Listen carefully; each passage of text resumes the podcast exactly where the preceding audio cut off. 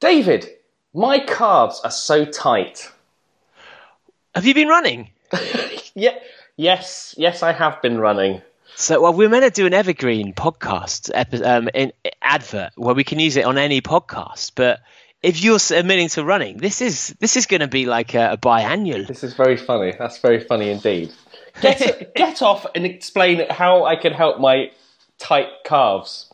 So, do badders, if you've not heard our very overly long and bad uh, introduction of the post roll, Post roll. post roll, we on um, roll. BBC. Um, we we have we were at the running show and national running show, and we were walking around just to seeing what cool things there were.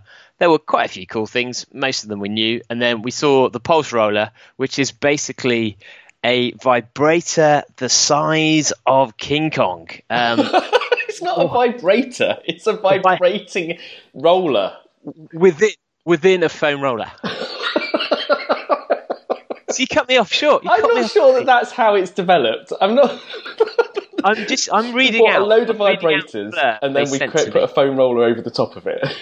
Exactly. That's basically what they've done. So instead of you, if you've ever tried to roll um, your muscles, which is often quite annoying and painful, one of those things that you never end up doing because it's just a bit of a faff.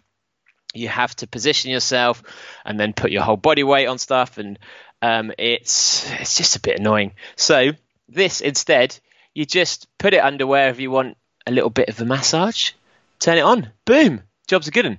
And um, and it works works really really well because it's it's exactly like a, a focus foam roller, but with a little help on the inside.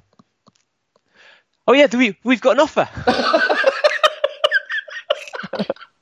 so and I was going, that's really interesting, David. And Thanks for that. so if you want to get one for yourself uh, to help support the podcast, go to pulseroll.com and you get 20% off everything on offer. Just use the code FYB for fuck you, buddy. And uh, you'll be rolling away the rest of your days. I'm buzzing. And buzzing. You'll be buzzing. Exactly. Exactly. No more injuries. Sweet. They're bad, they're boys, and occasionally they talk about running. Yes, it's the Bad Boy Running Podcast with your hosts, Jody Raynsford and David Hellard. But the bye bye bye bye, but the bye bye bye bye. I must admit I was a clown to be messing around, but that doesn't mean that you have to leave town. Come back. But bye bye bye bye. But bye bye bye bye bye. Hey. How you doing? I'm all right, David Hellard. How are you? I'm. Oh, I've well, I've already been explaining Well- off record, Jody, Jody Raynsford, that I am knackered. But, We're um, both. We're both. I think we're both like really, really tired. So we're we're actually recording this episode pretty early on in the morning, uh, just in because we haven't been able to uh, record uh, an episode in the evening, and uh, and we're both we both seem to be just as tired as each other. It's going to be quite a lazy, it's lazy Friday, episode. it? It's the end of the week. Not that, yeah. yeah, exactly. That's the other thing. Normally record on a Monday evening, so it's almost like highest energy you can have. uh, and then this is like Friday morning. Can't be uh, difficult. It's it's half term as well for me, so I'm exhausted. Well, the um, I'm just about to head off to um, Runfest Run, and Oh, this you're going to that, are you? yeah, yeah. They um, they, I got some free tickets to go, and um, and it's it's interesting how, as someone who's you know without kids in London, you forget that not everything's about you, and so their program starts like the the main speakers, people like Paula Paula Radcliffe. It's all Friday afternoon Right. and and it finishes by Sunday lunchtime. And so, for someone who's you know, used to being a single Londoner, everything is about you expect people not to be able to leave work until five o'clock, six o'clock at the earliest. So therefore, nothing starts until eight. Yeah. And you know, people are just used to getting back late on a Sunday at the end of a weekend. It's just how life is. So things can go until like four or five o'clock at the you know at least. So it's just quite weird. You're like, oh, so we're going, but actually we're going to miss all of the speakers from the Saturday. There's no speakers on the Sunday. There's just a a run, and so we're actually just getting one day's worth, uh, which yeah should be fun anyway. But Um, but because of half term, you forget it's because a family. It's I think it's meant as a family event. Yes. And so all the all the families have got their kids, and so for them actually getting back earlier on the Sunday and going down on the Friday before all the traffic's probably preferable in both both uh, both options. Yeah, no, it's really interesting, like how much it all changes uh, in terms of. Well, everyone knows how limiting having children is in the first place, and yeah, there's that there's that famous Michael McIntyre um, speech about this is how someone without children leaves a house. Oh look, I'm going to leave a house, and they leave a house, and that actually is a metaphor for like everything, like going on holiday, uh, traveling anywhere, deciding to do it, everything. Is it, it's just there's so much additional complication from having two completely irrational beings uh, who don't appreciate anything you do, yet are still your wonderful children. Who I make, Yeah. I give the impression that my children are terrible. They're not. They're wonderful, uh, but uh, but it, it's just they it's all it's all about them. It's all completely about them and stuff. And so like you know you have all it, like half term is hard because um, Libby works as well. So when the when you haven't got school or or nursery, uh, it's um, you just it absolutely like decimates your your week. And you just can't ever do anything. I try. I try working when I've got like the kids around and stuff, and it's it is utterly pointless. Utterly pointless.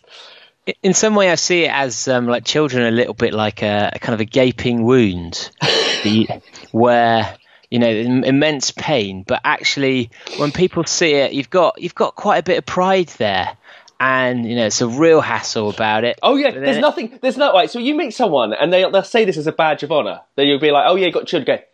I've got two children under five, as though that's like the badge of honor. Like, whoa, two children under five, man, you must be. That must be like the hard thing. People say, I've got two. Yeah, I've got two or three children under five. You're like, oh, okay, okay. So you're like full of rationality and and everything. So yeah, but but that's the thing. Like the like strange stuff happens that you don't think. So and you kind of become used to it. So like for example, if someone says, "Oh, how about you know, I give you a call at 7? You're like, "Are you insane? Are you utterly utterly insane at seven o'clock?" It's like between five and seven. That's dinner and bedtime.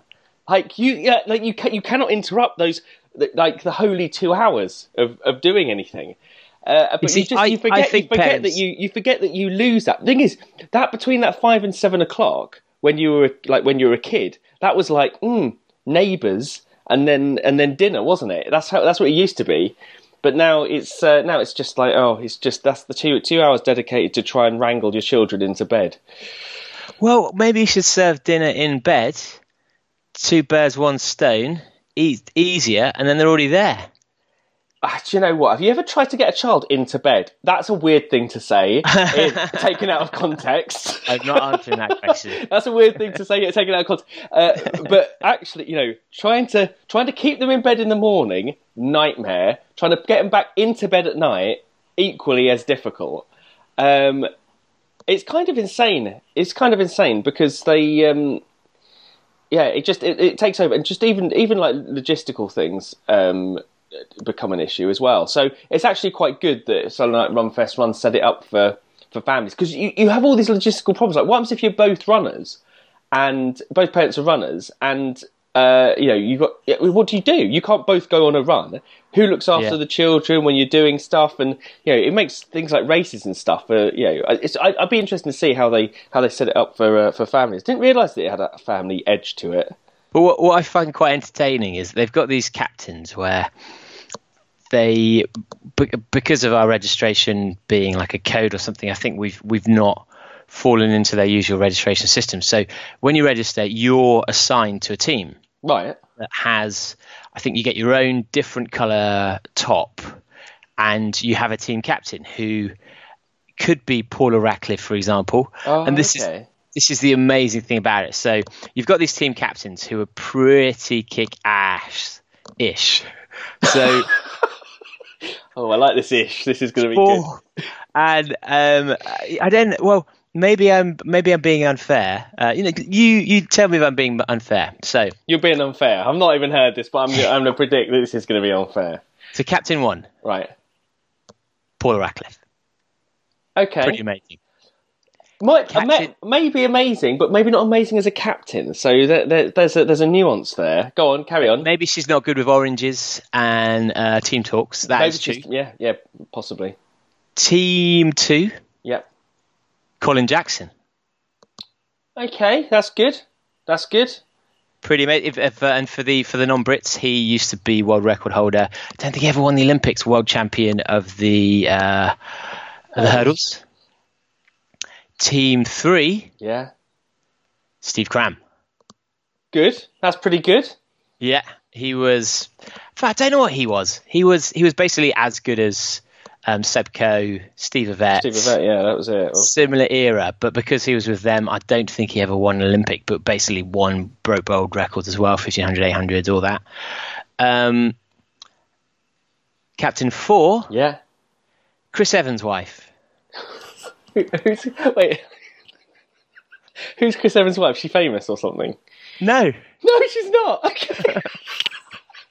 I don't know her name. Mrs. Evans. But then Mrs. Evans. But then they Well, it's not Billie Piper, is it? Oh wait a minute, that's that's a long that was a long That time was- ago. that was the previous Mrs. Evans. Yeah. Well, Billie- do you know what? I like that he's done that. To be fair, you know, if I'd organised an event, uh, I'd I'd I'd put like you know my family on the billing as uh, as legendary runners or, or whatever else. I I don't know. She might she she might be amazing at pep talk. She might actually be the funniest person ever. She's going to care more, isn't she? She's going to care more. She's going to work harder for it as well. But I'm thinking more of if, especially if this is a family event. If you've got two kids, and one of them's in team Paula Radcliffe, and the other one's in team Chris Evans' wife. well, how would you, how do you think they'd react? I mean, do they really know who Paula Radcliffe is anyway? That's the thing. Um, but even say your kids went, this is the Olympic, and if they saw the excitement of everyone else around them and everything like that, it's it's the I think kids get a sense of when you're excited, they know it's probably a big deal, but also anything to be able to tell their mates, they they know that this is going to be a biggie. Uh, I don't know. Do you not remember as a kid just getting someone's autograph and you've got no idea who they were? Roger Black you- came into our school, and I remember this was the guy that didn't win that race. That was that's what I could remember him for, and the fact Is that, that, my mum is that what you told him? and that I didn't, and the fact that my mum always kept saying, "Why didn't he close his mouth when he runs?" That's all I. That's my. That's what I thought about Roger Black when he came in to have his photos taken in our school. it could have made all the difference. It could, it could have made all the difference. Aerodynamicity. Could have- I don't know. I I what children. Uh, I can understand that if there if there's a good aware if there's awareness. If it was something like Usain Bolt or whatever, someone that is like a, sort of a modern uh, hero, I could I could kind of see that. But But I then you know you look at the. London Marathon and you're like, this person has got the the record, the world record, and I knew who Bob Beamon was when I was younger, and I knew who how old are we talking here? How old is Paula? No, no. How old are these children? Or just hypothetical, hypothetical. I But- don't think I don't think that stuff like that's as important. I don't. I honestly don't. I think if, for example, if I think about Frida, she would all she would care about is that the person's team she was nice. That would be it. That literally would be it. it don't, you could uh, come up with all sorts of bollocks about winning stuff and things like that. She thinks I've won the London Marathon, you know, for every medal that I've got from it. She thinks it's a winner's medal. So she doesn't, you know, I, she I, she just kind of like doesn't take that stuff into into account. Okay, but much. what about intelligent children? I mean, you're clearly saying your child's an idiot, which fair enough, we should have expected. But I don't know. Do you know what? You say my child's an idiot. It's a hard thing to take, actually. That's a really. Uh, uh, you get emotional. You, you are tired. It's going to set you off. yeah, it could set me off. Um, I Oh, think- welcome to Bad Boy Running, yeah, exactly. Well, this is this is actually very interesting because we, we you were talking about that mentorship thing. So when when you go on Facebook now into the Facebook group, it asks you two, one of two questions. It goes, one, is this group about running? And you're like, "Ooh, a bit iffy. And then the second thing is, I think it, it only as um uh, as, as Facebook admins, it goes, do you want to offer mentorship? Which is a weird thing to say in the face in the in the um, uh, Bad Boy Running Facebook group. But it's the different things on offer. that are weird. And one of the things is like, do you want to do mentorship in like skills, which makes sense, things like that, but also parenting? And I was thinking, what? It's got it's got career advancement as well. Do you think these are generic to every group? Because there must be some groups out there that are like boobs are great, or the most the most horrific, or just w- most random groups. Yeah, exactly. Or, or, or get get Danny down the pub. Yeah, exactly. Or like Helvetica's my favourite font. Oh, do you want to offer some parenting advice? And uh, what? What are you talking about? So it's really Yeah. interesting that we're now talking about parenting issues, and I feel that this is probably part of that mentorship that you, with zero experience of parenting, uh, is uh, probably you know is well placed to do it, and me clearly doing a terrible job as well. So Well, I mean, I, I I'm a, a big believer in tough love. Um, so that that would be my approach. But That'd my enough, approach. enough about your time at boarding school. so I meant, I, did I say believer? I said receiver. Receiver. yeah. So should we? Should we? Are we going to do it? Are we going to do mentorship just to see what it actually does I don't to? know. Yeah, what does it? What, what, what does it do? I don't understand what offering mentorship means. because I've so I've I've clicked down all the the different options and it says members so first we choose the type of support that members of your group would be most interested in um, i mean skill building seems like the one that actually Boring. But i think that could be quite fun because we could do little badges like in the scouts where like push the cyclist over a badge No, we're Oh, not why are you Don't- saying that? Why are you that. saying just, that Just now? as Jodie has banned cycling chat in the group. Oh my goodness! Why are you doing that? don't say stuff like that. Don't encourage it anymore. Um, but yes, I, I, is that what you get? Is that you get badges? Well, I don't know yet, but it What says about the pa- members. so on the parenting one, do you get badges? You get like a, a rating as to how good a parent you are, judged by us. like you get you get like seven days non-smacking badge. You get you get to do a run. Uh, but members match themselves. Group members can volunteer as mentors. I mean, that in itself is worth it for. Or say that they're looking for a mentor, and members then form pairs based on skills and interests. Oh no, this sounds like a terrible, Terrible like running dating. dating, Yeah, service. it does, doesn't it? And like Lee Stewart Evans is going to end up being mentor to three thousand people. Whether they like it or not. Yeah. How, how did I end up in this mentor relationship? I never asked for this. Right? How many how many thousand miles are you going to be walking while Instagramming this uh, this this year? It's not enough. It's not enough. That's that's his main advice. And it says then the conversations begin. Members can connect one on one and begin their mentorship program. But what does that mean? Should it, what, just on Messenger? I assume so. It's, but it says guided by light discussion prompts. So I guess there must be because Facebook are trying to create a whole new work environment now, which Yeah. is similar to um, I can't remember the names of the river and stuff like that. Oh, yeah, yeah, yeah. So this must be their their their way in which they try and say that they're not destroying the world and they're not terrible people, which they are. Uh, and so maybe it comes up with things like, "Oh, have you talked about nappies?" and "Oh, Oh. should should you feed your children alcohol?" Question mark. Frowny face. Yeah, possibly, possibly. Uh, So, what are we going to do? Should, so, so, should we start off with skills? Let's Yeah, start let's off with skills skills. because I think See you're what- right. I think you can get ba- if you get badges for it, it's worth doing. Because I they think thought- skills gives us more to play with, doesn't it? As uh, yeah, we just need to, we, even just, we need to parenthood- develop some first before we mentor them. Though. Yeah, well, we could do we could do skills as parenthood, which is just you've managed to become a parent. Get that badge straight off the bat. You can get it. You can get it for the day if you adopt, or if you like just acquire a child. just acquire a child to get the badge. Yeah, yeah, yeah. This sounds like this sounds like Project Mayhem just gone really, really wrong. So, so when I was younger, oh God, Yeah. I was I was a scout from the ages of I'd say nine to about- twenty-seven. to 20, 27. So I'm now. So you get one of those weird ones like the Queen's Scout Regiment, or. But I um I realised that instead of doing all these things to get badges, You could go to second-hand shops and buy. badges. I just bought all these badges. It's like the most decorated scout in history because some of the badges didn't exist anymore. Some of the badges were rubbish.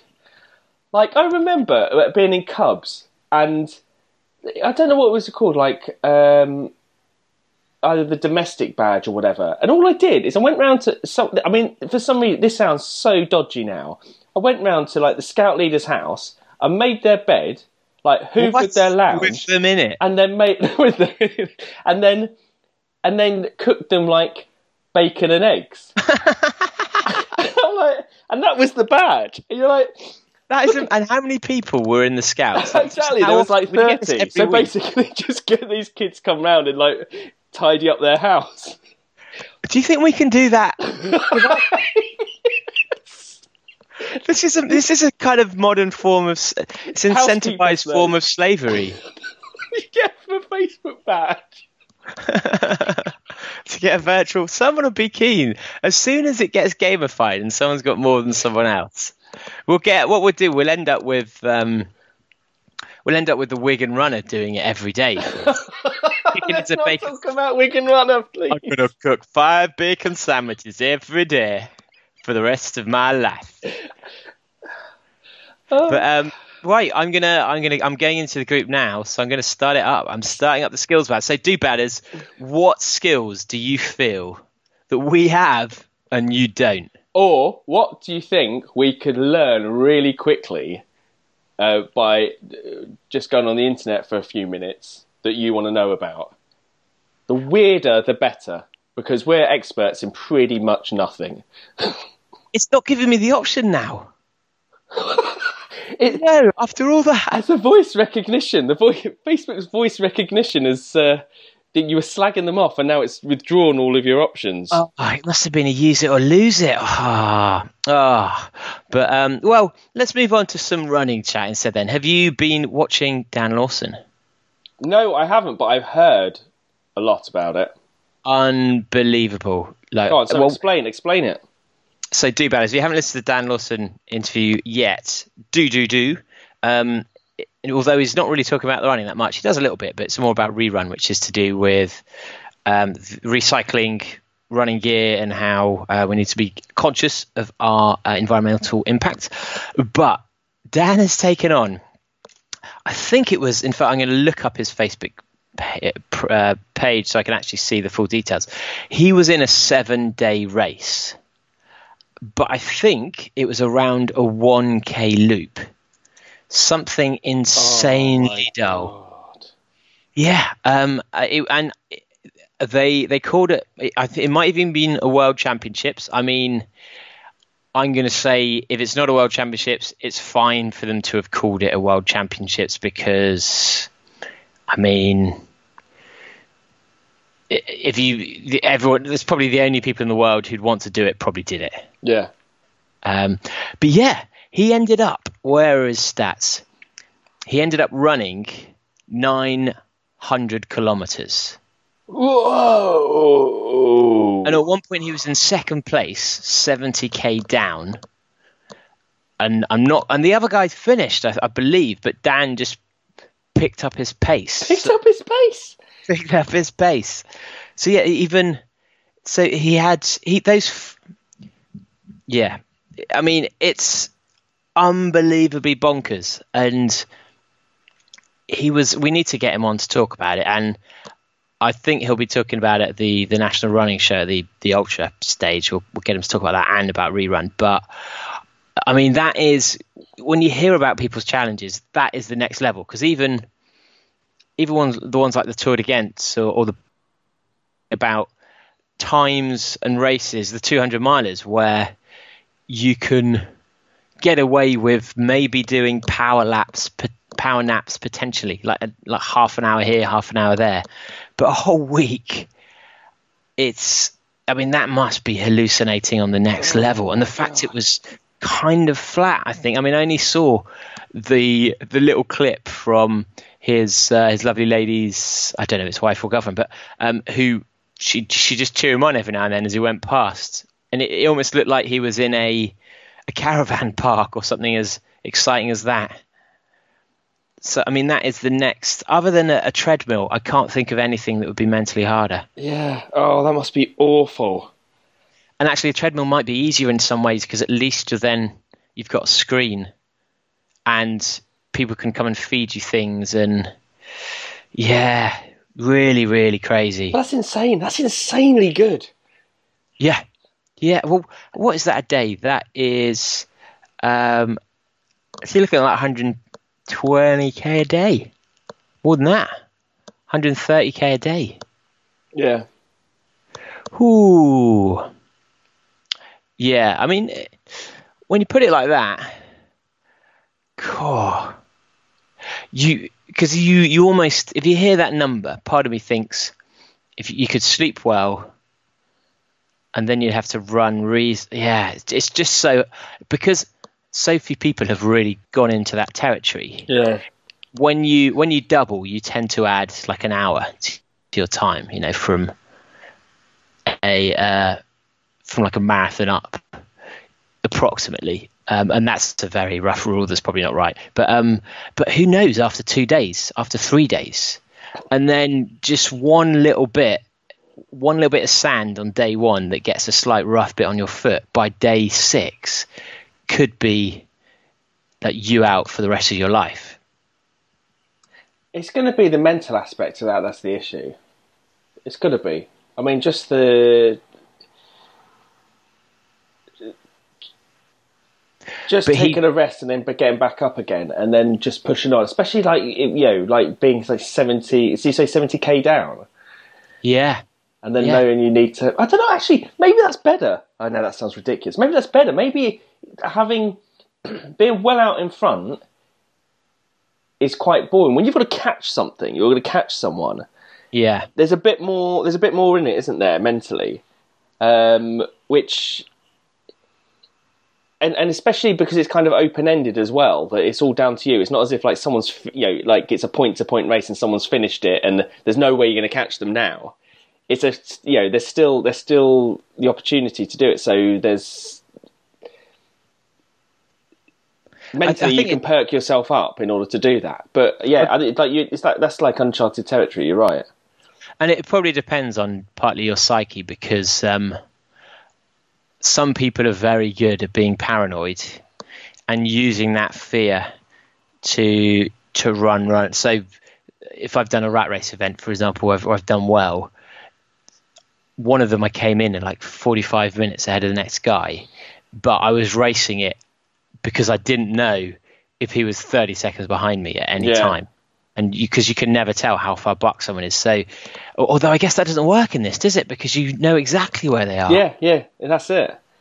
Yeah, complete. And also, and so that's that's kind of it's it's um so that's the that's the thing isn't it if you so how so how come that's a how half come, day could it- lead. yeah It's insane. And you, you could you could sleep the whole night and come out neck and neck.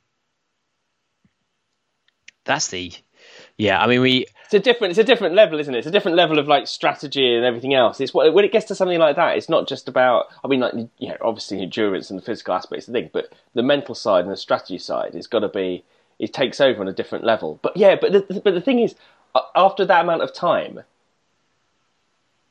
just thinking about that the whole time. I'm like what do you go through in that mental state in order to be able to to keep doing that on day five and six? Fucking. Yeah, and and I think you almost need you need to have a manager there or a coach there who tells you what you're doing, yeah. Who makes your strategy for you, and you tell them how you feel, but they ultimately say this is what we're going to do. Because you could. That's the thing. If you knew you could sleep for four hours quite easily because you've got time, that might be the right thing. But then again, what what the mi- the right thing might be to stay out and do an extra eight hours and put it so far beyond them that they're not even going to attempt it. Yeah, that's it. It's all that. Yeah, and the Yeah. thing is, yeah, and it, that's the other. I suppose the other thing is that it's a more controlled environment. Like at least you can, because the issue with with with longer races, um, oh, you know, you know, two hundred miles, three hundred miles, things like that, is not knowing when to sleep. Like you know that you can sleep at certain Yeah. points, but sometimes the points at which you can sleep aren't when you're tired. So when Yeah. do you know? And, and when do you know it's real? You know, it's the tiredness that you can go to sleep to, as opposed to the tiredness Mm. that means you're just going to sit there being tired, but not really, uh, you know, not really go to sleep. And so, I suppose you're in a more controlled environment, so you can control that better. But is that necessarily a good thing? Because, like you say, you know, you you could just keep pushing through until, but then does that mean that it then affects your performance? Oh, it's so much. I, I think over that Yeah. period of time, there's so much. Um, there's so much learning about yourself and about what you can do and about how to how to race that you'll you'll get. It'd be great. And Oh. even if you, you might even get to the point where you're almost not human. You're just so out of what? you're, you're just you're just so out of control of you're just so tired that you don't re- you might not even know what's going on. You you just end up being something someone traipsing rounds, but not really having the ability to pro- process.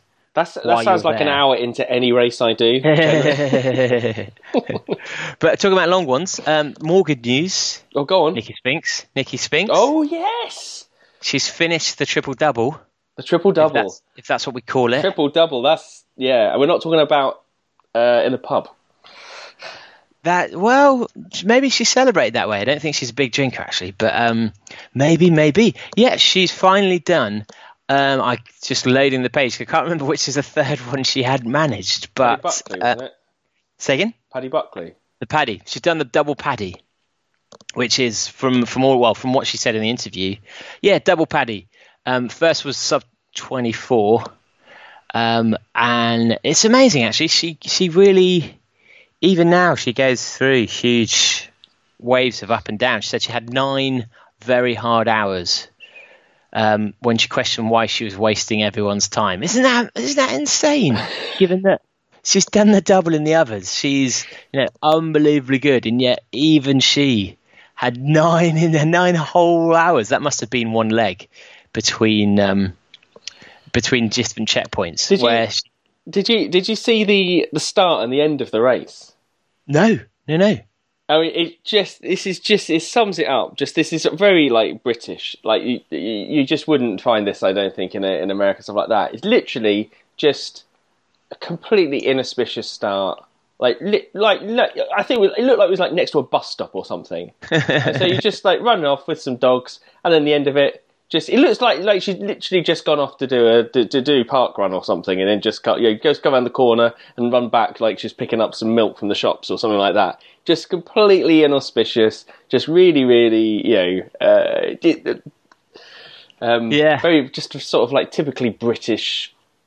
Yeah, no I mean, fuss, no fuss. I've just run all this easy. it's I mean it's all about it's just her own personal desire, isn't it? It's Yeah. incredible, amazing. Because have you seen John Kelly's um, attempt that he wants to do? Yes, yeah. I mean, I think we're going to forgive a small amount of cheating uh, Yeah. on this, but it's essentially um, all the rounds, um, but cycling in between them as well in the in the fastest. What's the amount? In what amount of time is he going to do it? Just the Ah, I quickest. mean- it's just the quickest. I think. I mean, I, I don't think it would have ever have been attempted before. No. I, I'd be surprised if all three rounds have been attempted in a year by more than like four people, if that. So this is, yeah. I mean, my it's it's just. I guess it depends how quick he's doing it. If because he could, in you know, he could finish, have a lovely nap, you know, have a bit of recovery, then cycle, and it's a nice time. If he's against the clock in his head the whole time, I'd be really worried about sleep and about his cycling when he's done the two two rounds and then he's cycling. I, I guess he'd start in Scotland.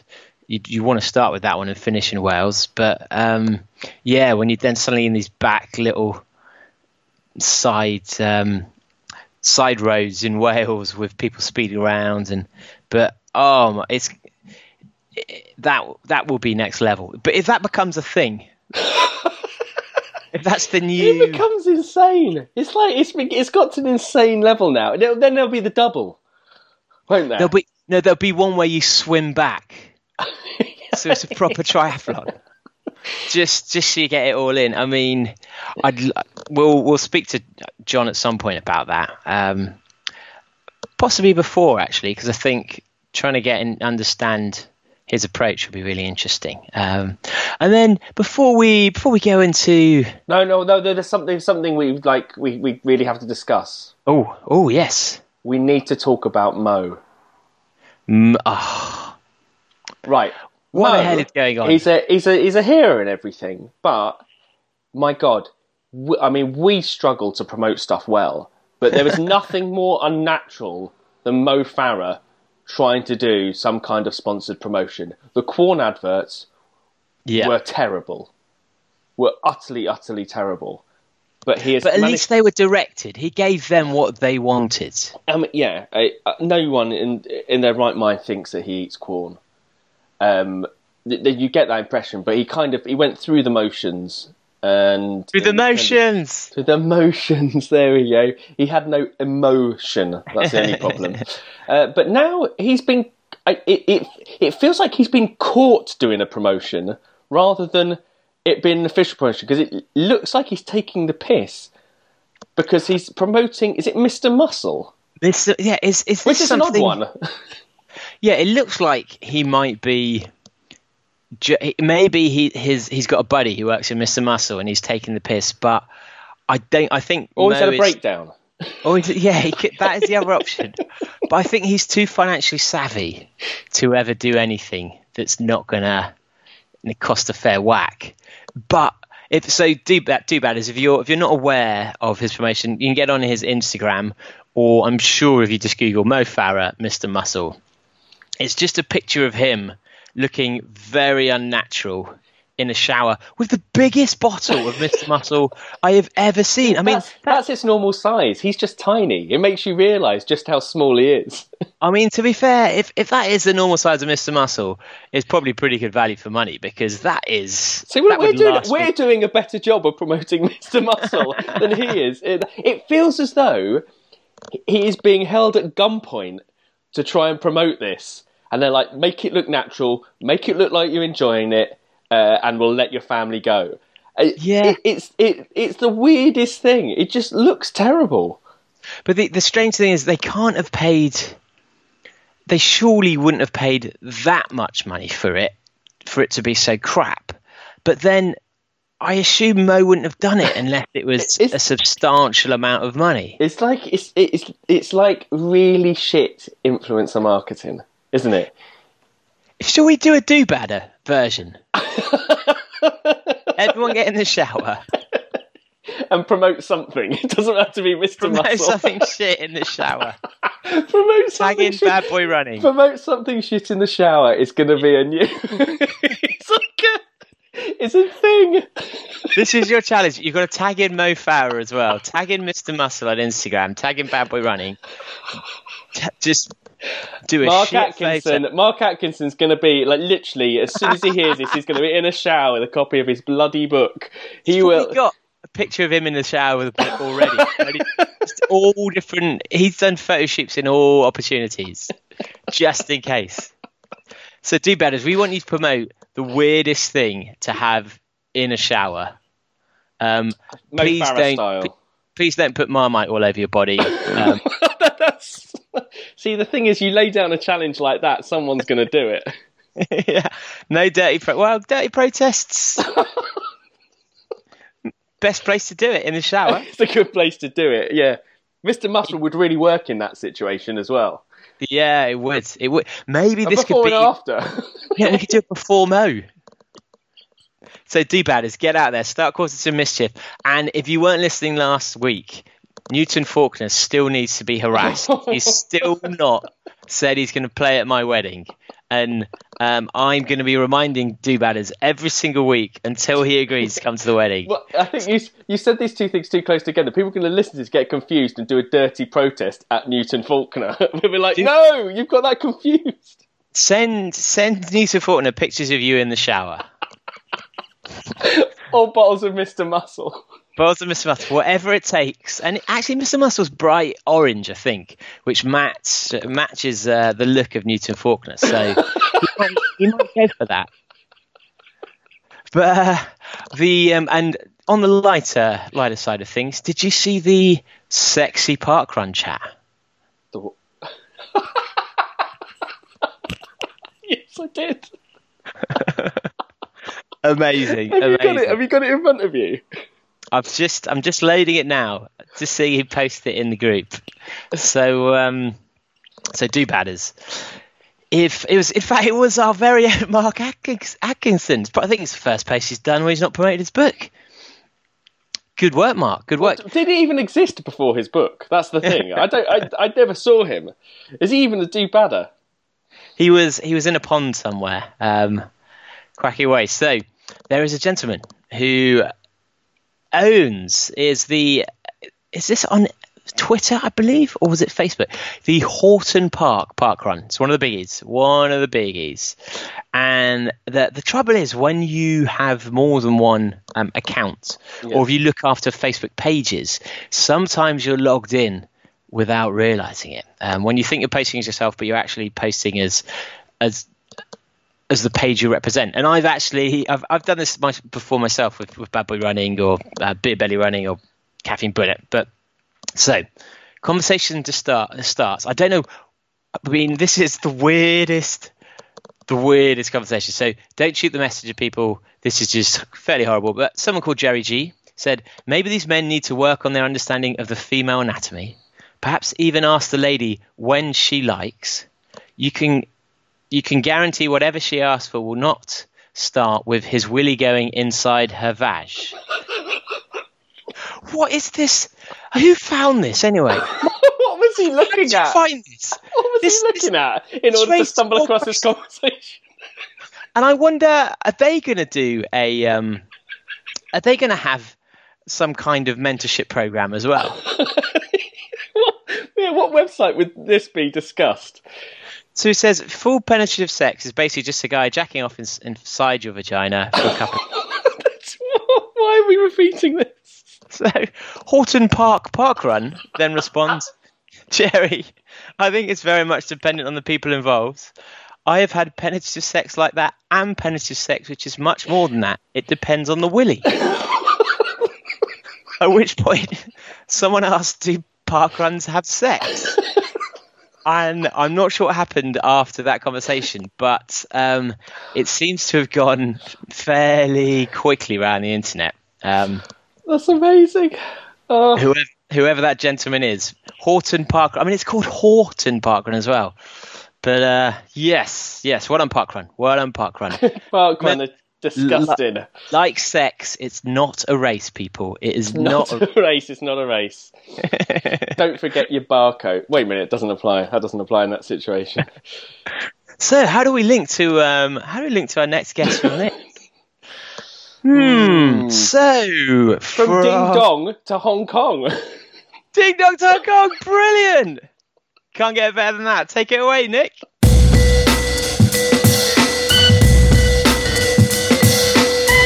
So, do badders, we're heading back to the Orient this week, and we we've been fairly, I guess, American and UK centric, but um, we spoke to James Poole about his time in Hong Kong when he I can't remember the race he did, the crazy race, and so we've had many people suggesting we contact John um, our next guest about his understanding of, of what running is like, you know, Hong Kong, China, all of that, but also some of the war stories he's got. Um, he is, if you have a coach, he's probably the person that your coach would least like you to be like because he seems to race every single day and um, to the detriment of his health at times, which is why partly why we've got him on. But uh, welcome to the podcast, John Ellis. Way! Hey. Yeah, thank you. Thanks. It's great to be here. What time? Are you, what time is it where you are, John? Uh, it's about four in the afternoon, um, which means it's probably about seven where my coach is. So I hope he's not listening. And- wait a minute. Shouldn't shouldn't you be working? Is your coach in Australia then? He is, yeah. It's a guy called Andy Dubois, and he's very tolerant and very patient with me. Oh, inter- and how honest are you with him? no, no, really honest. I mean, you know, there's no hiding when you're on Strava, so you know, he can say he see everything that I do. Um, so, but the only you know, at the end of the day, you have a coach, and you know, he'll give me a good bollocking from time to time, which I generally deserve.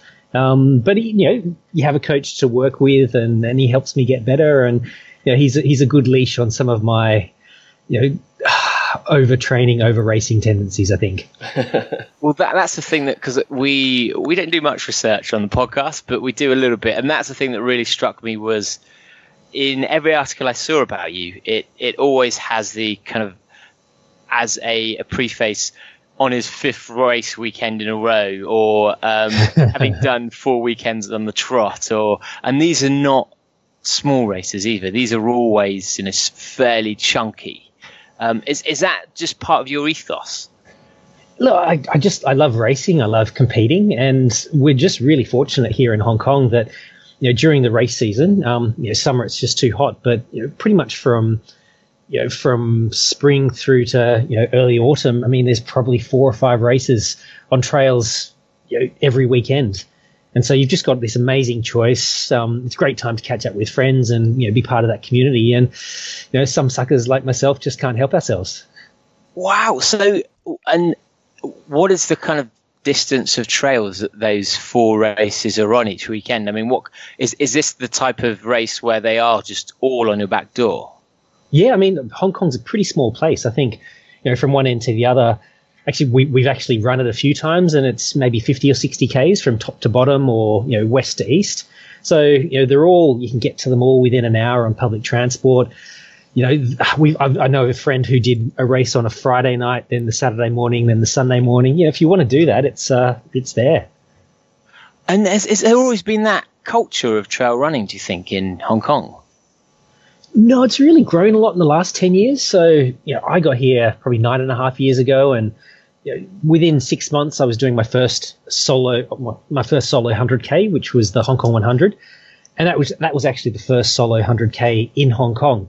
You know, they've had Trail Walker, I think, for about 30, 31 years now. Um, but you know, from that, you know, nine years ago, uh, and they're going to have their 10th anniversary next year, you know, we probably have you know, probably over 20 races, solo races, uh, you know, 100Ks or more. So, you know, that shows you how much growth we've had. Um, you know, it's always, there's always been a culture here because you have had Trail Walker go for the last 30 years, but it's really only in the last 10 years that it's really exploded and taken off.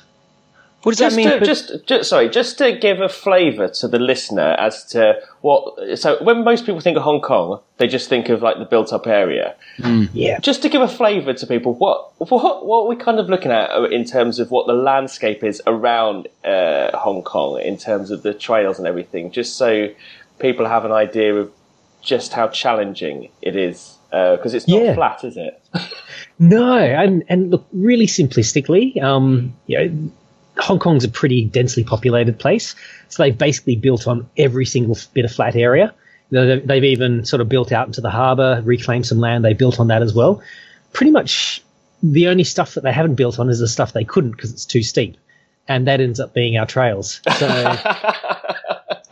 yeah, I mean the trails here are hard. You know, I, I came from Perth, and um, you know, there's a lot of flat. There's not really much in the way of hills, and you know, for the first year or two, I was I was struggling on the trails here. There's some really steep stuff. In terms of the terrain, you know, there's a lot of stairs. I think Hong Kong's you know, most famous for the stairs. Um, and so, yeah, your, your quads learn about that pretty quickly. Um, but, you know, there's some really good contour. There's, you know, mountains that go up to about a thousand meters high. Uh, some great, you know, sort of beach runs, um, descents, ascents um, through cities, through villages, um, you know, through country trail, fire trail. Really good um, variety.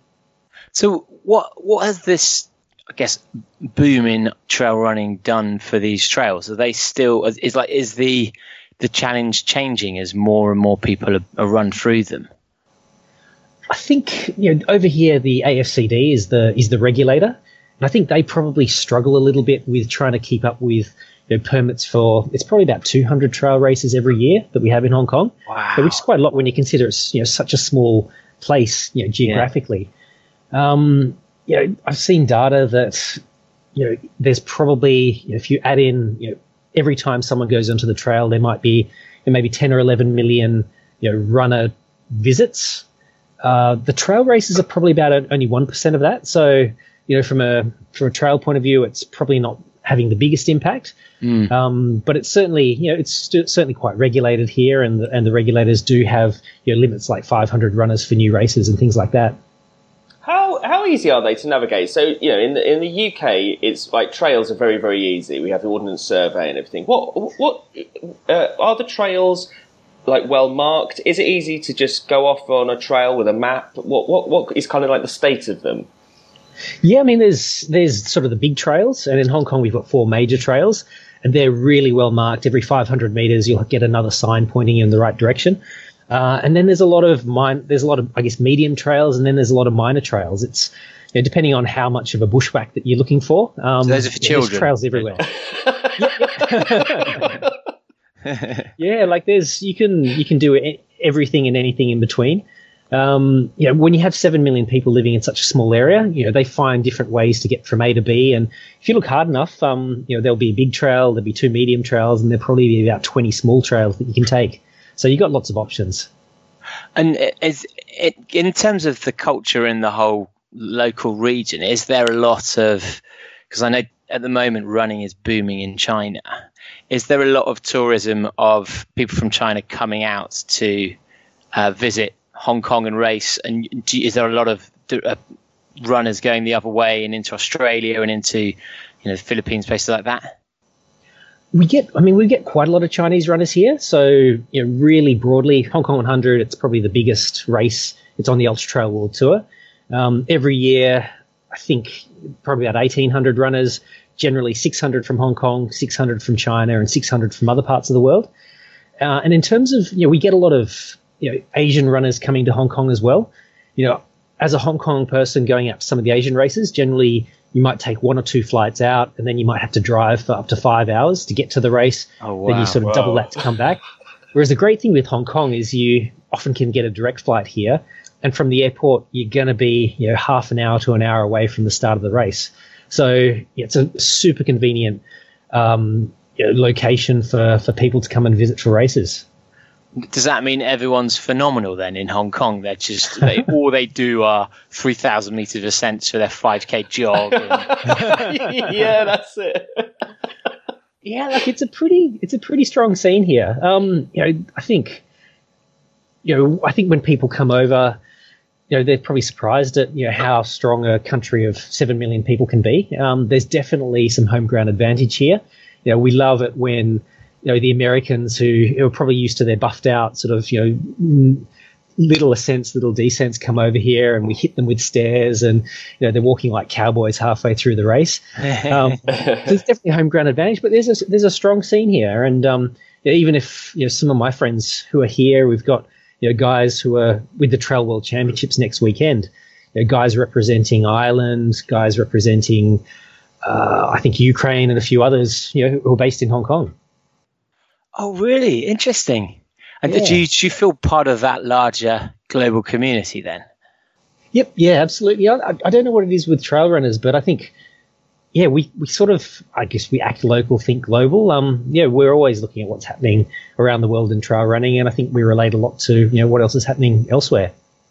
Do you have a problem with, uh, well, let's just say China has a bit of a reputation now among its runners, uh, who like aggressively cornering, cutting the odd thing. Is that is that an issue uh, in Hong Kong, or is that an issue when Chinese runners come to Hong Kong?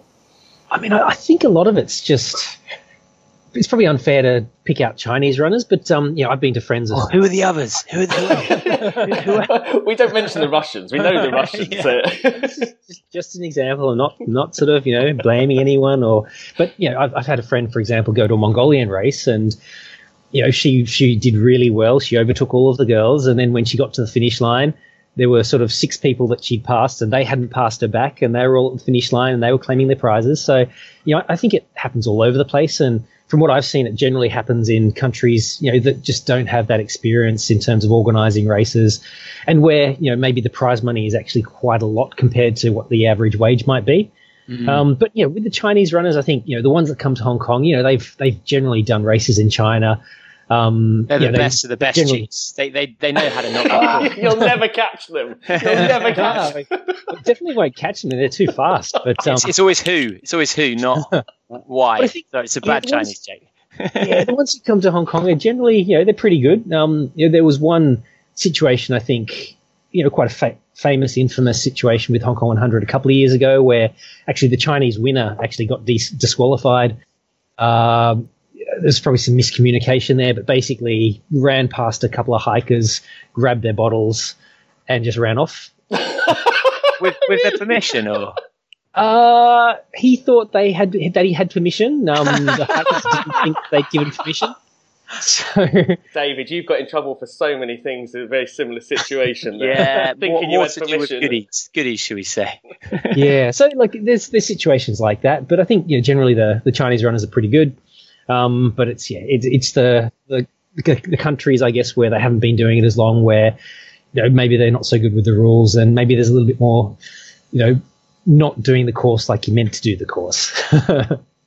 And so, so, so the Nine Dragons is uh, the name that um, seems to chime around you, should we say? Um, what is that race? Ah, I mean the Nine Dragons, it's It sounds great. Yeah, It like, just I- I sounds so good.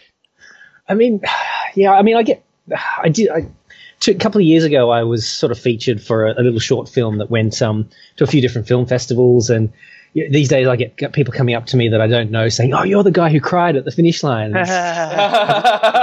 There's someone else. But yeah, I'm, I'm the crybaby. Um, in my defense, it's a bloody tough race. Uh, effectively, so it's it's 50 miles on the first not first day, and then 50 k's on the second day. They're really tough courses. To give you an idea, the 50 k's actually 55 k's, and it's got almost 4,000 meters of climbing. So, you know, I think you know when the race director Stephen Carr was putting the race together. You know, he probably looked. I, I can do the the really nice contour here, or I can do the brutal steps up and down. And he's pretty much chosen choice B every single time. So it is really tough. Um, having said do that, I mean, Because I've never really raced something which has significant steps in. Yep. Does it does it kill your quads on the way down far more than just Yeah. a, a hill would? Yep, yep, absolutely. Because you just you can't really roll. It's each time you sort of step, you have to brake a little bit, and so that's it's really working your quads. Um, but yeah, look, I mean, it's it's an amazing challenge. I think you know we um, we sort of did a little bit of research a while back, and I think in terms of DNFs, uh, DNF rates for races, it was you know Barkley's obviously on another planet, but um, but Nine Dragons, I think the year we looked at it a couple of years ago was probably something like it was less than a forty percent finisher rate. So it's pretty tough, and um, yeah, I- I've still got the scars to prove it. What's- Which, when you think of the mileage, you wouldn't. If if someone told you those distances, you wouldn't think forty percent, would you? Even I mean, like the ascent is obviously huge, but people tend to tend to finish races in general. Um, yeah, but I think there's probably a couple of things. So with this one, the cutoffs are pretty tight. So you've got a, a miler that's long. It's probably more akin to a standard 100k, and I think it's maybe a 19 hour uh, cutoff. So it's pretty tight. And then I think the second thing that gets people is just turning up for day two. It's just so much easier to roll over, turn off the alarm clock, and you know, enjoy the sleep in. Do they give you like half a medal at the end of day one, or do they give you like a four dragon medal? Four and a half But so you feel like you've achieved something, or is it is it all on the next day? It's all on the next day, so it's a, it's a bit of an all or nothing. Uh, why, why is it called Nine Dragons then?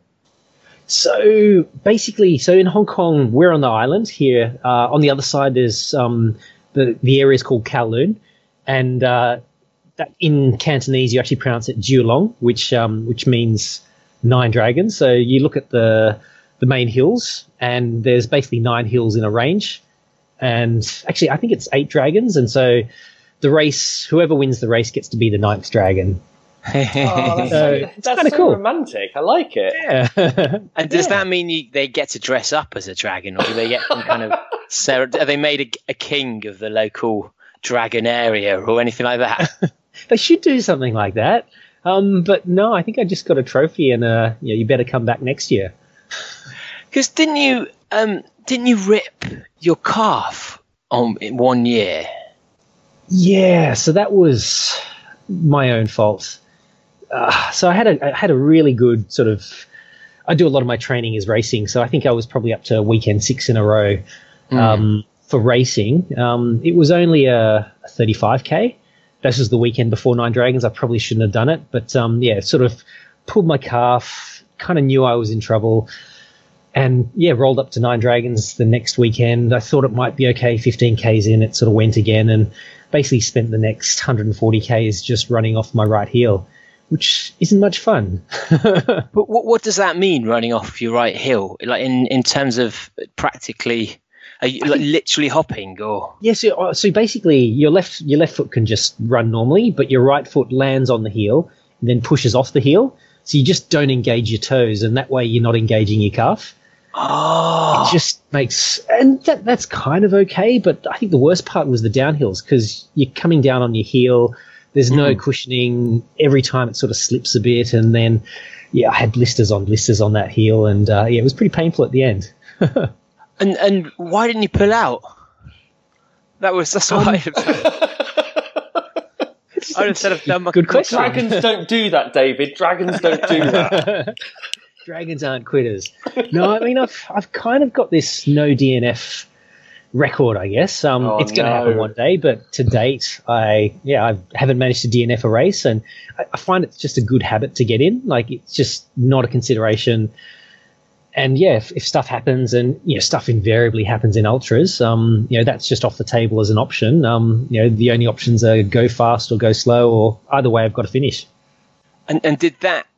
And do you are you still of the, the viewpoint that that was the right thing to do to um to to carry on, or did you have any major issues following it? Uh, I mean, I was in pieces at the line, but that was probably more sort of dehydration. But um, no, I think it was, yeah. Look, you know, we can probably have another podcast in ten years when you know my knees don't work, and sort of people are rolling me around in the wheelchair. Yeah, at the moment, you know, I don't mind that as a rule, and I didn't have anything planned for after Nine Dragons, so I was happy to, you know, dig pretty deep and then keep digging and really bury myself. But yeah, there probably will come a time where the sensible thing will be to stop and you know not permanently damage yourself, and hopefully I make the right decision when that happens. So how say say we look if you take us back then you've you've got these six weekends in a row of racing because we have in fact Ali who's one of our co-presenters she in my mind does a foolish number of races in a row as well um, but she often will do it just for like a training run rather than anywhere near some kind of intensity Yeah. Uh, with with those six like how do you how do you approach attempting six races in six weekends I, I think a lot of I think the main thing is actually just building up to it. So, you know, for someone to go from you know one race a month to that you know, straight away is just I think you're just asking for trouble and injury. And so it's actually been you know just an increase over the last probably sort of three or four years, just sort of building up to it.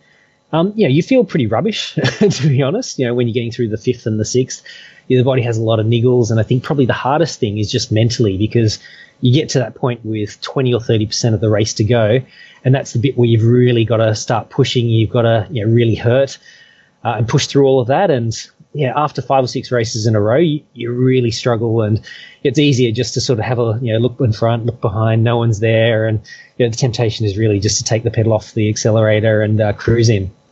so, so are you racing these all flat out Yeah, I've um I guess I'm a competitive guy and I just I struggle yeah, I, I love the racing part of it and um yeah, I just I can't help myself.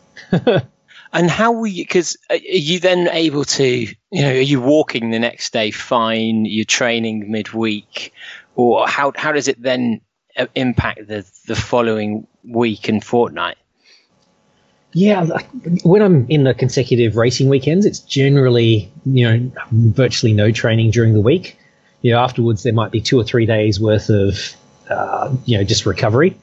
Um, you know, maybe a 5k active recovery run if I'm feeling good. Um, and then, you know, I'm, I generally don't like to run maybe a couple of days before a race. And so once you've done that, there's not really much of the, the week left. And do you does that then follow through? That uh, do you find yourself actually getting slower because you haven't done any training that that's based on speed or? Yeah, I, I do find that um, throughout the season. Yeah, I lose some of that sort of you know speed and quickness. Yeah, having said that, yeah, I I do yeah, I sort of pace it pretty slow at the start, and I do find that maybe the last 10, 20 k's can be. It's probably not that quick, but it feels quick. so I think that probably helps. I'm going to ask a nutrition based question here, David. I know that's very mm. unusual for me to ask a, nutrition based one, but, uh, but so uh, do you? If you can't train during the week, then in between those things, is is is your nutrition strategy then like key in order to make sure that you recover properly? Yeah, I mean, I think you know I'm a big believer in that sort of you know that golden hour. So you know after a race, you you've really got to get in um, you know some carbs and protein on that three to one, four to one ratio, and so you know, at the end of the race, I'm pretty religious on getting my tailwind rebuild in, and I'm just you know, munching a couple of those. Um, and then for the rest of the week, I'd love to say that I eat really healthy and um, you know lots of greens and all of that. I'm I really like food and I really like beer, so yeah, that doesn't help me. I, I, I can sort of you know move up and down in terms of weight a little bit throughout the season because it's you know it's this real balance of you know lots of lots of calories out with the running, but then lots of calories in because I just like eating, and you know, beer is very tasty. That's interesting because I'd have thought that you'd, with the distances of some of the races you're doing, you'd almost bod- your body would be in such a rehealing and kind of afterburn process constantly that you wouldn't be able to eat enough to actually potentially put on weight. But may, I guess maybe if you're if you're just doing those races, some of your your race weeks might only be you know 40 miles in a week. Yep. Yep. Um, yeah, exactly. Uh, and and so do you do you do things like weight training then to try and prepare your muscles for this kind of ravaging like pre-season? Is do you concentrate on things like that, or are there any kind of tips you've got that you think help you once you then stop training to to keep on racing? Yeah, I mean it's a really good point. Um, I mean, I'm I'm lucky enough to be part of. There's a team, you know, Gone Running Joint Dynamics team, and the Joint Dynamics side is uh, is a physio based here in Hong Kong, and they run us through a really good preseason. So, you know, one of the things that David Jackier, who's the main coach there, runs us through is this thing called German volume training, and it's basically you know eight to ten squats, and then you do it twelve sets, and you start off at maybe seventy five percent of your body weight, and by the end of it, you're trying to get to maybe one hundred and ten percent. Um, you know like a, a, big session of you know maybe six weeks of that is just so good because you know it really sort of helps your your glutes, your quads, um, you know, a little bit in your calves, a little bit in your core as well, and then you know just being strong sort of helps you heaps on the uphills, but actually on the downhills it really helps too, and I think it really helps with injury prevention as well. Personally, I've got some pretty weak tendons, and I think you know they can bear a lot of the impact and the force when the muscles get tired, and so if you can make your muscles, you know, a lot stronger, I think that really helps with injury prevention as well. And and when you're on the in these races, then what kind of nutrition and, and obstacles do you face? Because it, it can be quite humid, can be very hot. Um, do you do you have all the same brands we do? Do you have all the kind of same thinking that the, the Western science supposedly tells us, or is there a little bit of kind of Chinese medicine in there as well? No, I mean I'm I'm a pretty simple guy, so with the nutrition I just keep it easy. Um, if I can get my calories through liquids, you know, I, I, I try and do that because I'm going to be drinking anyway. It's one less thing to, to worry about. So if there's tailwind or something like that on the course, I'll, I'll happily get that at every checkpoint, and then I'll top that up with gels. You know, having said that, you know, some of the races do a pretty good job here on nutrition, and sometimes you might get you know seasoned uh, rice balls. Uh, actually, some of the more local races you can get uh, like cup of soups, like two minute noodles, and um, yes, that, that's that's pretty neat pretty as well. Yeah. yeah. especially on the cold ones. Um, yeah, you sort of get that into you at night, and it can really warm you up for the next stage. Now, I, I know they've opened up a bridge that goes to I think Macau. Is it that's yeah, Zhuhai and Macau, twenty six miles long. Yes, like perfect marathon distance. Is that runnable? I think it it it should be runnable. Um, you know, we went over to Zhuhai about a month ago actually, and just try out some of the trails over there. And yeah, I mean, if they're happy to close it, um, I think it could be a great marathon. so, is, have they got like? Would you be allowed to get on it, or is it just roads at the moment? Yeah, it's just roads at the moment. Um, I don't think there's even sort of footpaths. Um, so yeah, I, I don't know if they have any plans to, but it would be seriously cool. Now, and in, in terms of your kind of racing career, have you what, what is on your list of races still to do, or, and are, are, you now looking at ones outside of Hong Kong a lot um, now that you've you've done them so regularly locally? Yeah, I mean, I think you know, for me, you know, Hong Kong 100's always got a special place in my heart. Um, you know, just you get to race all of these, you know, amazing international runners. Um, yeah, that's always fun. You know, Nine Dragons. Um, you know, race director Steve Cars told me that you know I have to do it every year. How many times have you done it then? uh, all three years so far, Right. And I think pretty much every finish line I've sworn I'd never do it again. The perfect race. Yeah. Yeah. Um, so, I mean, those are the ones I, I really love in Hong Kong. Actually, a green race over here do some really good races too. Um, but yeah, just this season I focused a little bit on this thing called Asia Trail Masters. So it's it's a, like a an Asian version of the Ultra Trail World Tour where they bring together a lot of the races. Uh, you score points for different races, and whoever does the best over the season, you know, gets to be Asia Trail Master champion. Um, and that's been really good. Um, you know, it's been nice just to get out to different trails. You know, you know, meet different runners, you know, just get a feel for different communities, heaps of different terrain. Um, super challenging because you know, it's Asia, you've got these tropical climates, and you know, I, I struggle with with the heat a little bit. Um, but uh, but it's been you know an amazing season so far, just getting out and getting to Malaysia, getting to the Philippines, and, and a few other countries as well. And, and do you get a sense that the cult, the running cultures in these countries are kind of comparable to the one in your own, or, or are- we all very different? I think they're the same and they're different in a lot of ways. I think the great thing with trail running is we just we're not we're ultimately competing against ourselves, but so we're always trying to help other people. There's not, I guess, with road running, I always felt there was a little bit more competition. Um, so there's very similar uh, in terms of that uh, and and the support that everyone's trying to help each other out. Um, but then you know they do. Everyone's got their own sort of different things. They deal with the trails a little bit differently. Um, but there's a lot of commonality, I think. You know, going around Asia and just seeing how these communities get on. And and have the races that you've kind of attended are they because in you know in Europe it's taken years and years and years to to grow in and actually things like UTMB it's only probably been the last three years where it's gone from being a trail running secret almost that people who are really in trail running Yeah. doing that now it's almost every runner who has done London Marathon is like right now I want to do UTMB Yeah, Um, yep.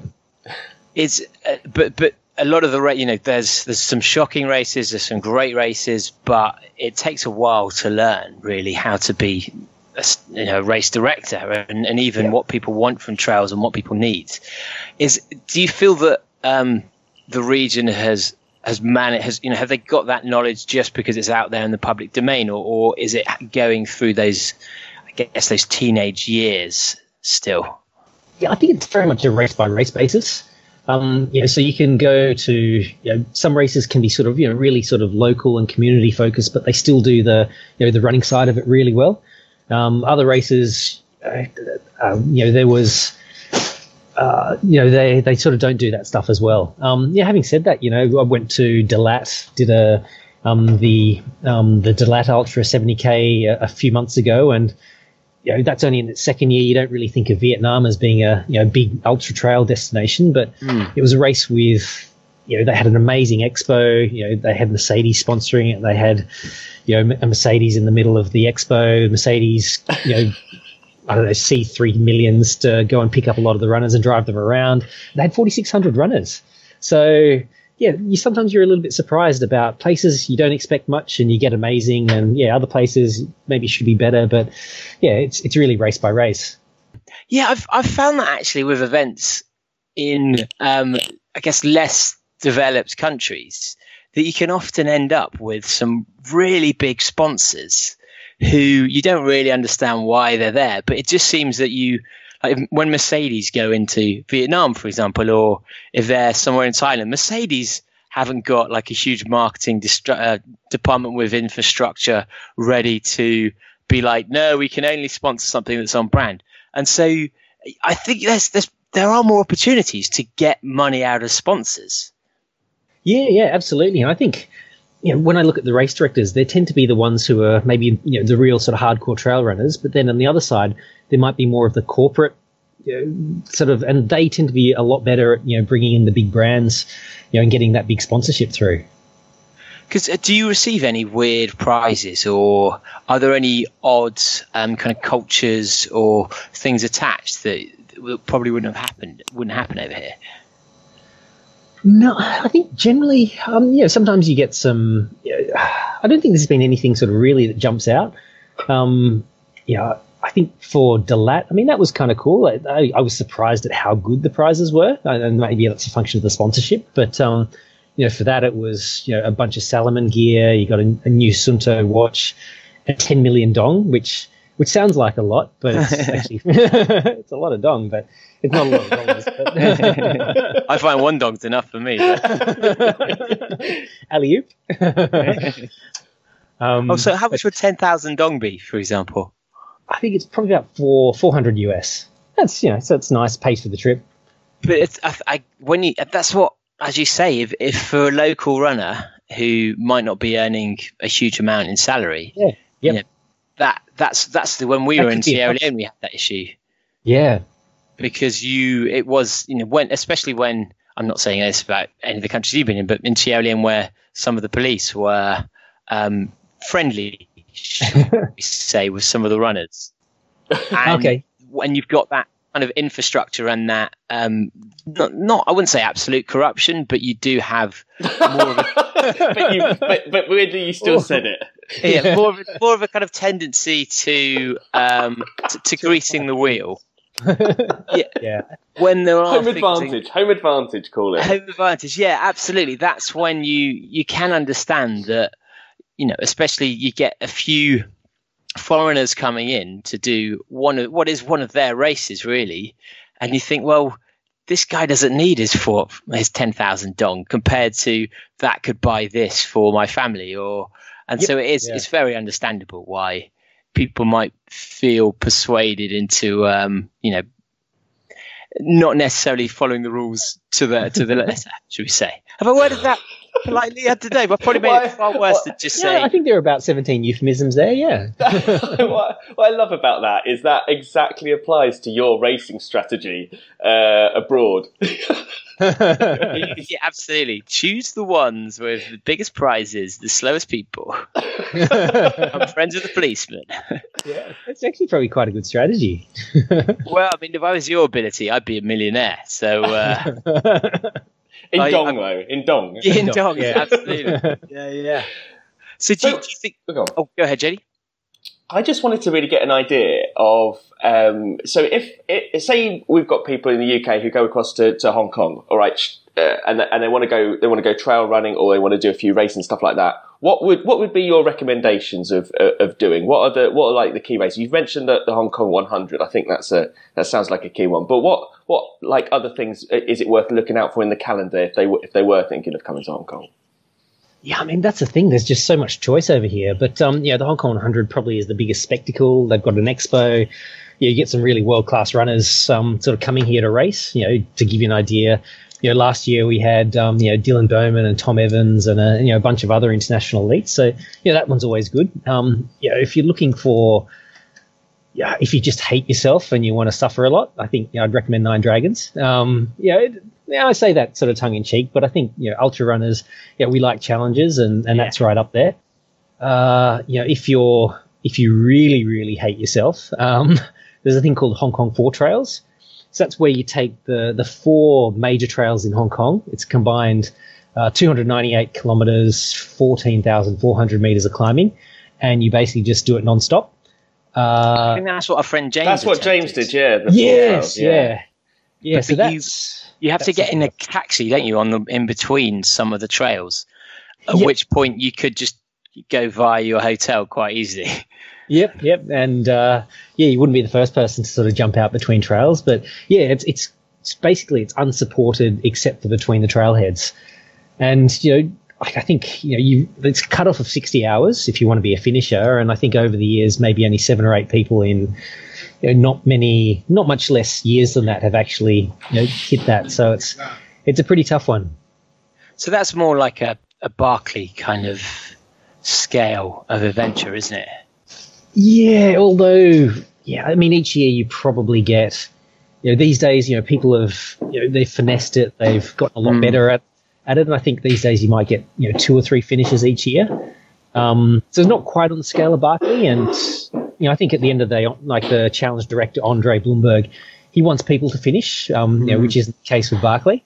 Um, yeah, But, that's um, true. Actually, lads will lads will up it it slightly exactly. Oh, harder. too many people finished. Yeah, one person finished last year, so now we're going to double the distance or something. So, but so what? So what is what is the challenge with the four track? Is it? I expect take it, it, it, it. Navigation's not the issue. It's it's the ascent and the the overall conditions. Yeah, I think that just the trails here are pretty tough. You know, there's a lot of stairs. Depending on the weather, it can be pretty humid, and I think you know, being out there and just sweating a lot, it's quite easy to get dehydrated, and that takes its toll. You know, there's a lot of strategy around you know, how you work your support between the trailheads, and then also, yeah, just how you pace yourself as well. Um, you know, the, on the, to get to the last trail, you actually need to sort of align with the ferry schedules as well. So. oh my goodness! it's a little bit of you know amazing race there where yeah you're kind of shooting for a certain ferry and yeah if you miss it then you're hanging around for two or three hours for the next one so wow. yeah there's there's a lot of stuff that can happen And and are the trails and the races so steep that actually a lot of it is walking, or would you say the trails are, are you know fairly runnable? I think if you're if you're flat or downhill, I think you know, all of that's runnable. But you know, whenever you're hitting you know stairs, you know, even you know maybe sort of you know 20, 30 k races or above, you're generally walking up those stairs. You know, you can fast march, but yeah, it takes a lot to run those stairs and you know then do it again the next hill. Yeah, yeah, okay. Um, And and- does the does, does the nature of the race mean that, that really you have to be a certain uh, level of runner in order to be able to, to do it, or yeah, obviously obviously not the four trails or, or nine dragons, but is there is there a range of of races for, for different abilities, or, Yep. or or do you, you just have to be good in order to, in No, order no. to handle the terrain? No, absolutely. There's a there's a whole range there. So you know, there's there's 5k trail races. Um, you know, goes up to 300ks, um, and yeah, everything in between. And you know, a lot, probably more. Probably depends on the on the cutoffs. You know, the, the big one over here is Oxfam Trail Walker. I think it's about five and a half thousand people, teams of four, doing 100ks, and the cutoff there is 48 hours. So you know, in that race, you're actually allowed to get to a checkpoint. You can actually go off, stay in the hotel, come back to the checkpoint, and then continue. Um, and you know, teams do that and still finish well within the cutoff. So as hiking teams, so yeah, there's something for everyone really.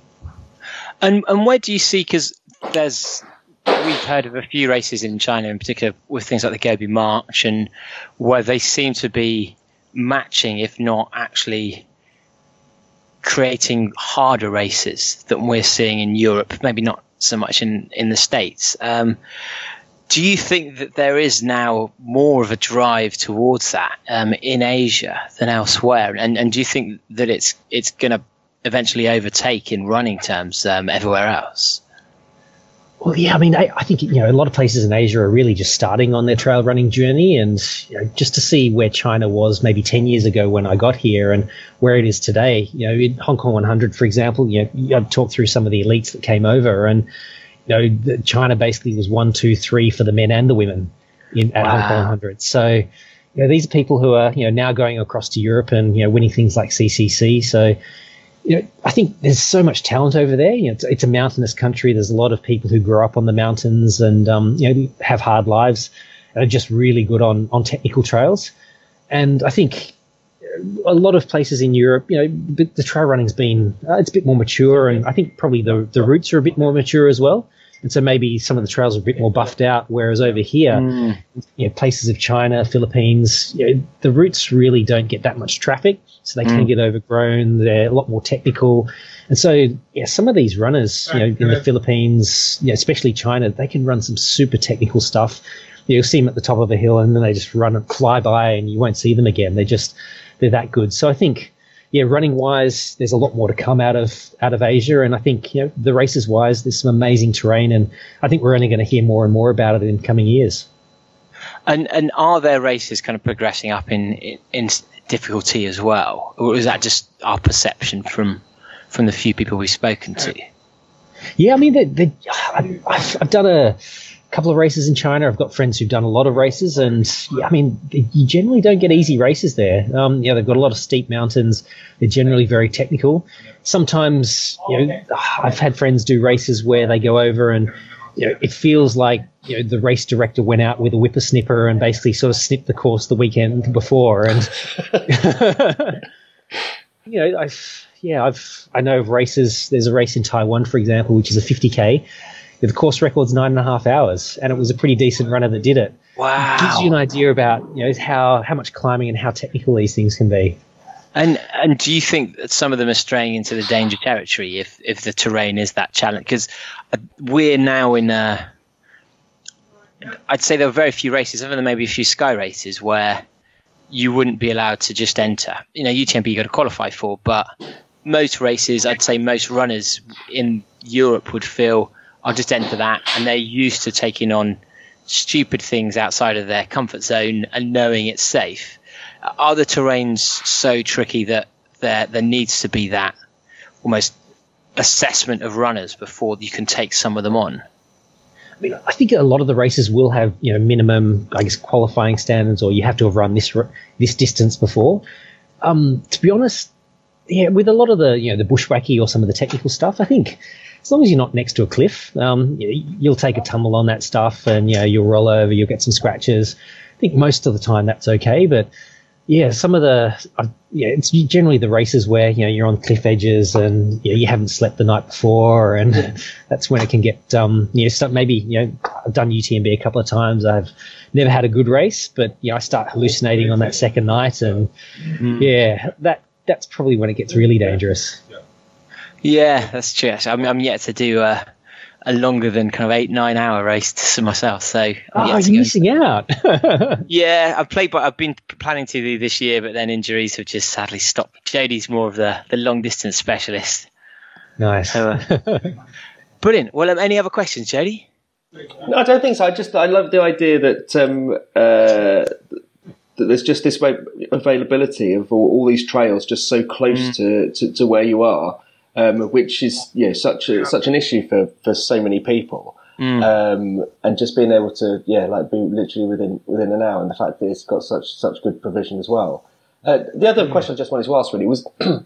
Are there any other environmental factors that, um, that that are an issue on the trails? Like, you know, if you go like running Western States or something, there's a possibility of death by bears or, or, or anything else? What's the what's the local wildlife like? Yeah, I mean, you see a lot more of them these days. Um, like the wild boars. I think, I think there was a, a restaurant that got into trouble for sort of cooking one of the wild boars a couple of years ago, and and since then, you know, you've just seen a lot more wild boars in the trail, and they're a lot less wild these days. How many were they eating? One wow. restaurant was responsible for the depletion of the entire population. Well, I think uh, anyway. So you got the boars. Um, you've got, uh, I guess, sort of uh, hedgehogs over here as well, um, which are which are pretty neat. Uh, you've got a whole bunch How of big snakes. are the hedgehogs? Uh, probably sort of go up to your knees in terms of the spiky what? bits. Whoa! Yeah, but they're you know, they're pretty generally pretty scared. So as soon as you see one, it's scuttling away somewhere. Um, we have a whole bunch of snakes, and there's two types of snakes here. There's the cobra and the krait. Uh, both of those are the lethal ones, but you know, the others are generally okay. Um, we have a bunch of spiders. Um, you know those uh, golden orb spiders with the really big legs. Mm. You know, they they're not poisonous, but um, yeah, it's not much fun getting one of those in the face. Uh, so do, do people have issues and have there been incidents on races where people have been bitten or you know trapped in a web and eaten by thousands of golden orbs or um, is, is that a serious consideration for people? No, I think you know the strategy there is just find a tall friend to run in front of you, and uh, and I think you're generally okay. You know, you just after a while you just get used to the uh, the spider webs, and um, yeah, you just sort of deal with it. Um, yeah, I'm involved with a, a running shop called Gone Running, and uh, and we sell spider sticks. Uh, so they um, they can do the job as well. is it just a stick that you poke out, basically, or I mean, is, yeah. is it there's any more kind of. it's basically a stick. We've got it online. It's a bit of a joke product. So Brilliant. Yeah, had a bit of fun with that. well, thank you so much, John. If um, when, if you make it to the UK, give us a shout, and we'd love to take you out for a Oh, there's nothing we can offer, is there? Just it isn't, not really. Oh, just a little have- pass. Yeah, like grey skies and, and lots of beer, I guess. Yeah, we can do We the can do beer. that. Yeah, that's not. Yeah, we'll we'll uh, we'll we'll make our name with the beers rather than the the incredible trails because I'm London and, and JD's Brighton. So although you've got some Oh, nice trails yeah. where you are, JD. So uh, bit better than where I'm stuck. But um, thanks for coming on. If there's if people want to kind of get in touch, if they want to follow you, track your progress, your races, things like that, what's the best way for them to um to find you?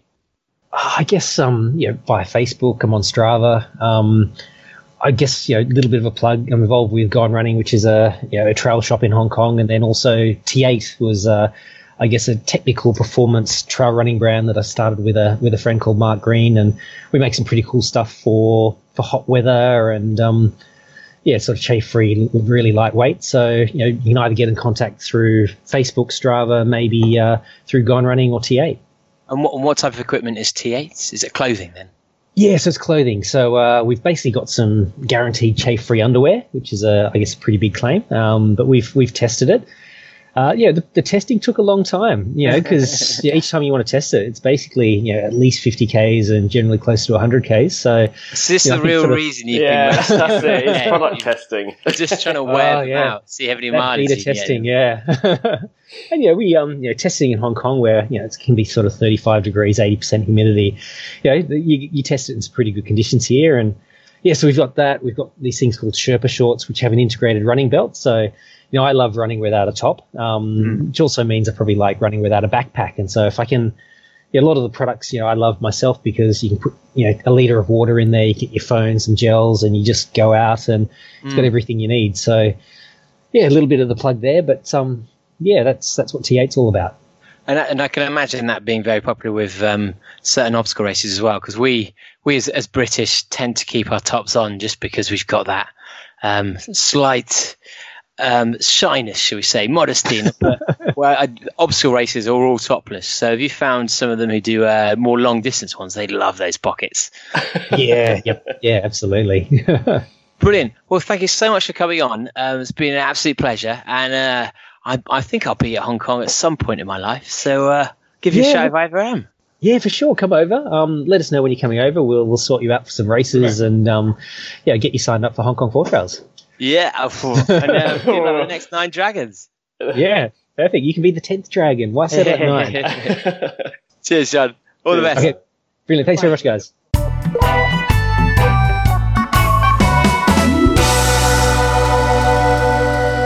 Ooh. Yeah, interesting. So I don't know about you, but I just think it's the name of the nine dragons that, that makes me feel like I want to do it.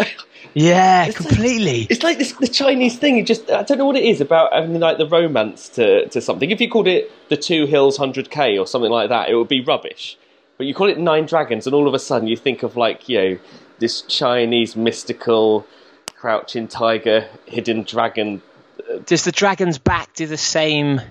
Has it got the same mythology for you? It doesn't really. It's they've ma- what they've done with with the Welshman, the Dragon's Back, is they've managed to make it sound like really mundane, haven't they? Like the Dragon's Back, yeah. The most, what's the most boring bit of a dragon? His the. Dragon's Back. Yeah, let's do the back of the dragon. Whereas you go, so it's like he's sleeping and you're just creeping along. Yeah, along. exactly. Yeah, yeah. Just like don't mind me. I'm just I'm just going. Where there's nine dragons, you're like, why are there nine of them? And then they've got a little story that there are eight dragons and you can be the ninth. And you're like, oh, it's, it's beautiful. But the, that's the thing. He's he's winning all these races. I don't know all of them, but he's winning most of these races as well. He's very he's very humble about it. But that's what's crazy is that how do you? I guess it's a bit like Albon, where you don't have the ability to train and you lose your fitness during the course of a season, Yeah. but you're still racing every weekend and still beating people that are peaking at that one race. So here's a question for you: Are you racing? Because you, when you're racing, you're racing against other people, aren't you? So if you're so good that you're that far ahead, you're still effectively racing, but you still might not be going at hundred percent. Yeah, that's true. Actually, yeah. So, because I think he said a few times that you know he looks round and there's no one on him. Um, But then it might be the trouble is when you're racing, you, if you look behind, there's no one there. They might just be 30 seconds away, and you don't know it. And if you if you suddenly slow down, it's very hard to pick it up again. Because even a, a, longer distance, do you find that with you know we've done hundreds or once you're setting a pace, if, if because it's such a long distance, your body's going to be destroyed from it no matter what and so then trying to be like now I've got to ask it to do more. I find that even like London Marathon pacing. If you at the end of a 315, if you told me to say right now run what would be your normal marathon pace, I'd really struggle to do it. I'd probably find it easier to do my marathon pace at the end of running that pace for the whole marathon than than jogging the first 25 miles. I mean, pacing must be real really hard with with with this kind of ascent, especially with things like steps yeah. Yeah, it's not as if, you know, this is like a, you know, these races are uh, anywhere near flat. It doesn't sound like there's any flat at all on any of these races that, you, you know, if you're the only part that you're running in is the part they couldn't build on, that's got to be pretty steep because they built on pretty much everything. Yeah, and, and that's that's what I, I always struggle with the, because the ascent is big, but then again, there must be because if you look at the videos, it's so steep their terrain that they must do a lot of winding round hills, maybe, or rather than just going up down up down, your the paths maybe are, are walking paths, so they don't actually go the, the toughest ascent. Yeah, it's all I can figure because the like fifty four thousand meters in fifty k is a huge amount, um, but it's not it's not substantially more than something like the Red Bull steeplechase, where there's a lot there's quite a few climbs, but actually you are doing a fair bit of running that's not just climbing, but you it's always just slightly down, slightly up around the sides. Um, but yeah, I wonder whether they do have that that slow end culture that we do because it just sounds so hard. Yeah, it does. I don't know. It's just. Would you run more or less if you were there? Do you think? I don't think the thing is, I think that you don't really have much of a choice. I can't imagine because it's so populous. I, have never been to Hong Kong, so it's a very difficult thing. But I get the impression it's so populous that just kind of like running out on the road is a it isn't a great experience. Yeah. That yeah. if you're going to run, it's got to be on the trails. If you're going to do any sort of substantial, substantial running. Um, yeah, I think I, I, I, don't know. I think you. I think you'd probably run more. It sounds like they've got like an incredible community as well that mm. comes with that. Uh, but also the ability to go out to lots of different places where it's almost they're almost like pioneering uh, races. So you're getting to go to races where they you know it's the first few years and everything. And while that has problems, that must also also be amazing to get there before you know other Westerners do, uh, and you know to get there when it's relatively you know un uncommercial and untouched. Although I guess we get that a little bit with. But. Yeah, I guess we get a bit a little bit with if you go to races in Bulgaria or Romania or um, where you're going to territory that people don't typically even walk on, and so you can discover it. But it just, I, I guess it's because we're we've been to a lot of these countries before. It seems far less exotic, far less exciting, and also because the animals, as you say, aren't going to kill you, and that's that's the you know the the back of your mind. If I was running somewhere like that, I'd always be thinking, "Where? Wow, that hedgehog's big. That's a big hedgehog." Yeah.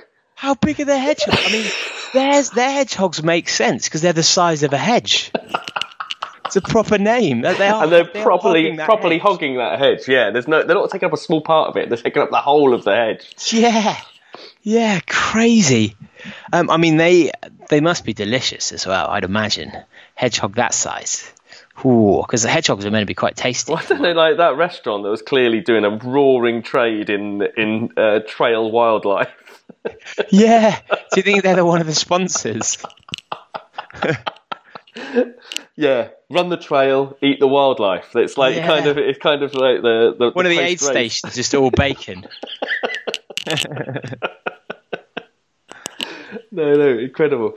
but yeah, I like the idea. I like the idea of. Um, I don't know what it is about Hong Kong. I don't because it like because it used to be British. I suppose it feels Mm. as though it's slightly different from everything else.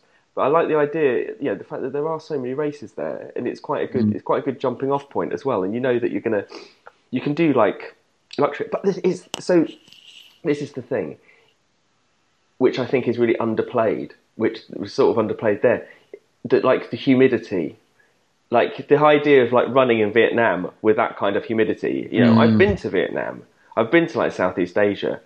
It, it's, but it's, it's difficult enough walking like anywhere, Yeah. uh, let alone like doing a, a race. So you know, and I think probably the most the most humid place I've been to uh, for a race is probably Sierra Leone, which is almost kind of like oh, you know, that that was that was really high humidity, and that needed a lot of um, a lot of hydration. We we didn't have any gels, I suppose, then, did we?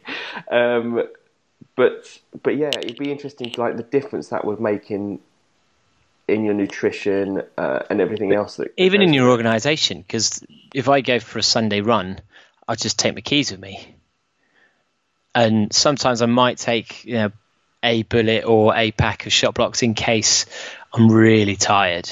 But normally I won't have anything on the run at all for like two three hours. Come home, but whereas there, it, that humidity and you really need to be packing for each longer run, each training run really especially if you're up in the mountains and there are creepy crawlies and things that could go wrong. Yeah, exactly. That's it. It's not easily accessible uh, if something does go wrong. And yeah, so even a sprained ankle or something where you're suddenly in a three-hour walk back or whatever it may be. Because I can't imagine they get a copter out to you for a sprained ankle. Um, I just what I really like, which I'm, I'm going to look at more, and we didn't. I mean, James was talking about it. Obviously, James Paul was talking about it, obviously, um, but didn't have a look into into into the detail of the four trails. But the idea of getting taxis between the bits and then having to get on a ferry, I absolutely love that. Yeah, and they're they're having to time it as well, and but in, it'd be one of those. If you miss the ferry, in a way, you'd be so pleased, but you'd be so angry because you could just have this three-hour nap, and it's almost forced forced upon you in a good way. But It's, then it's like when you're ru- it's like yeah, it's like you're like when you're running and you get to a um uh what's it called a traffic crossing and and and all the you know the, all the what's it called the green man go the man goes green and you're like damn it I wanted to rest and now I've got to cross. But that must be heartbreaking if you get in there and then the next seven runners all come in over the course of the next two hours, and you're all on the same ferry. Yeah, yeah, absolutely. yeah, your, all your all your your hard work and everything means nothing. Yeah, and it, it does change the tactics. Um, but I- the idea of also having seasonal running as well, because as as you know, you'll you'll hear from the interview of Nick Anderson. Um, I rarely have a week where I'm not running at least 40 miles, like if if ever, for the last don't know how long, um, how many years, unless I've injured out. Whereas in places like Hong Kong, you do have proper seasons where you're just not going to run for several months of the year. And, and maybe that gives you even more passion for running because you you just imagine that first weekend where the wet season passes and you're, you're just chumping at the bit. But then you've got all this passion, but you've got no fitness either. And you've got no condi- Maybe you can have conditioning in the gym, but you know, are these people in the on treadmills throughout the? I'm, I'm not going to say winter because I don't know which throughout the rain season. Um, and like, how do you how do you do these races when? For me, I'd want to build up to like a 100k for six seven months, but they can't because the the conditions. No, no, exactly. Yeah, yeah. No, that's a good point. Well, um, great to great to hear from another part of the world. And um, if you if you liked that interview, the the James Poole one's very good. He took on the four day. We we talked to him before he went out, um, and he also talked about was it the Gobi March or I- I was With the hallucination. with- Yes. Where he salute. Well, we won't tell you what he salute, hallucinated, but really interesting. Um, Harvey as well. Um, sorry, Alfie. Alfie Higgins is another um, runner who's been out to China and taken part in the races. Ended up coming second, was a, a local celebrity on the television and all of that. Really, really funny story. Um, and even our man Richard from Australia, he's talking about Australian running as well. Um, it's worth looking that one up. Any, I think those are the only three we've really had from the region. Yeah, no, um, we've already touched upon um, the other Dragons related race with Huw Huw Brassington. Yes, that's right. Yes. Uh, so if you want another dragon based race, that's the that's another interview to listen to, and it's always good listening to him as well. Yeah, he's got one of the loveliest voices you'll ever hear. Cool. Well, good to catch up again, buddy. All right then, man. We'll see you later. Bye bye bye bye bye bye bye bye bye bye bye bye. Bye bye. Baby, come back. Bye bye bye bye, bye bye bye bye. I must admit I was a clown to be messing around, but that doesn't mean that you have to leave town. Come back. Yes, and give me one more try, cause a love like this should I never ever die. Come back. Fuck you, buddy.